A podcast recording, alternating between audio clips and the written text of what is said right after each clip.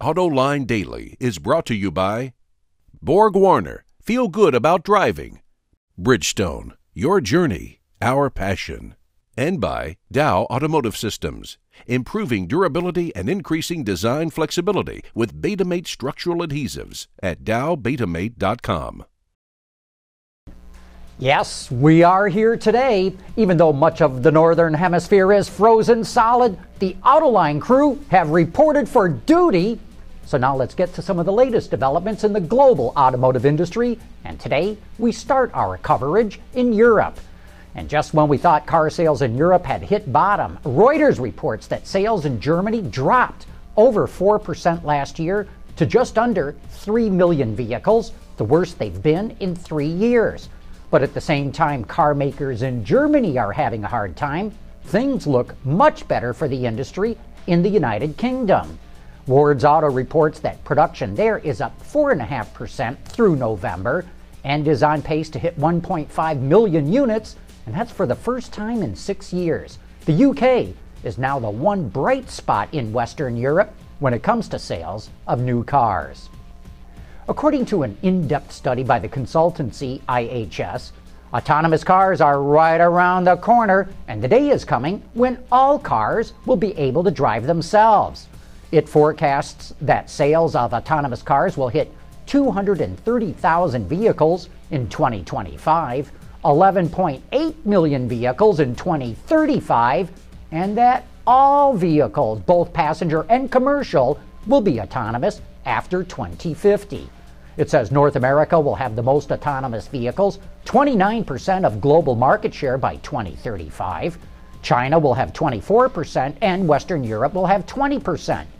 IHS also predicts that the technology will cost somewhere between $7,000 and $10,000 per car, but I think that's a very high estimate.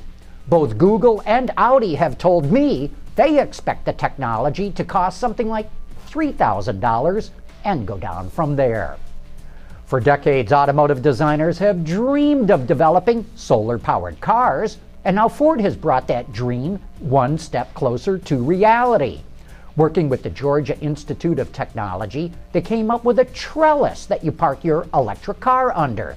On top of the trellis is a Fresnel lens that concentrates the sun's rays as it moves across the sky and focuses them on the solar panel.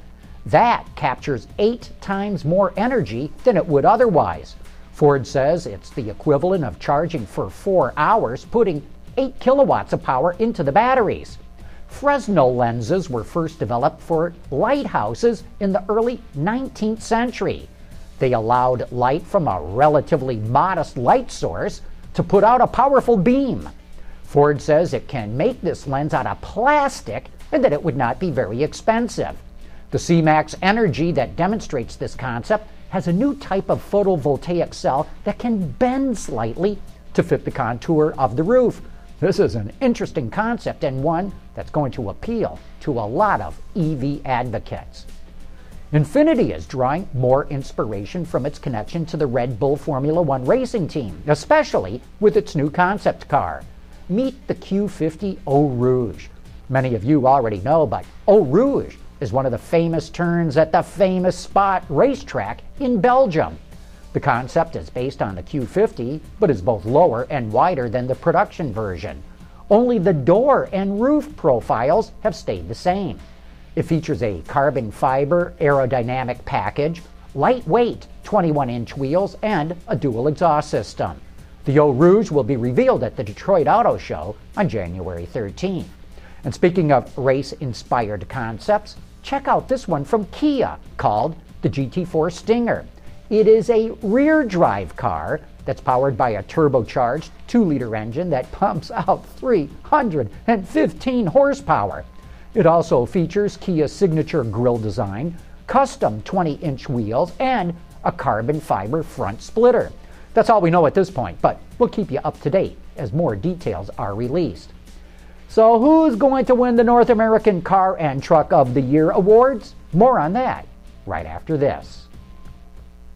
Dow Automotive Systems, driving solutions in automotive, commercial transportation, and aftermarket with innovative products like Betamate structural adhesives. Lighter, stronger, safer. DowBetamate.com. A little over a week from now, the jury for the North American Car and Truck of the Year Awards will announce the winners at the opening day of the Detroit Auto Show. I'm on that jury and I pulled in several of my fellow jurors for my television program, Autoline This Week, to talk about the different vehicles that were up for the award and to predict who will win. Here's a clip from the show where we talk about the contenders for the North American Car of the Year. You know, it's interesting too. Over the years, we've gotten to know the Corvette team, and it's largely the same guys. I mean, what I felt seeing the C7 versus the C6 and C5 was that somebody finally let them do what they wanted to do. I think they've always known what the car needed.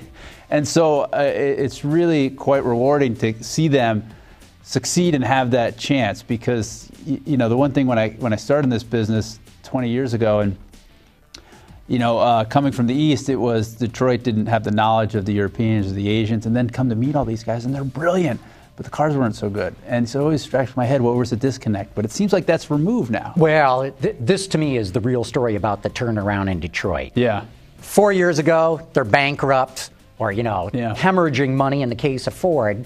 Now they're screaming ahead. We're talking about the coolest technology, the design. It's the same people. It's the same people. The same people. Yeah. And what it shows is top management prevented these these hardworking, true believers from really doing their magic and coming out with great product. Well, the, the, the, the, the uh, proof in the pudding is the fact that two out of the three finalists in the, in the car are GM products or domestic products. So obviously they're getting things right. And, you know, it's, to Larry's point, somebody's letting them do it, and, and they're showing. So.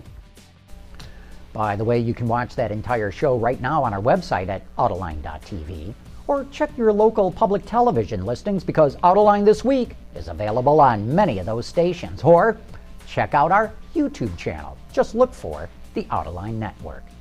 And that wraps up today's show. Thanks for watching, and remember, we'll be back here on Monday morning to help you keep up with the latest developments in the global automotive industry.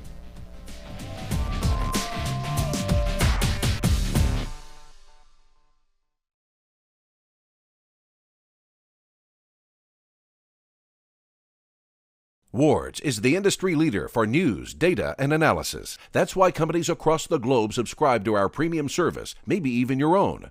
Log in for subscriber access now. Check your company's intranet for details and rely on wardsauto.com to keep you informed.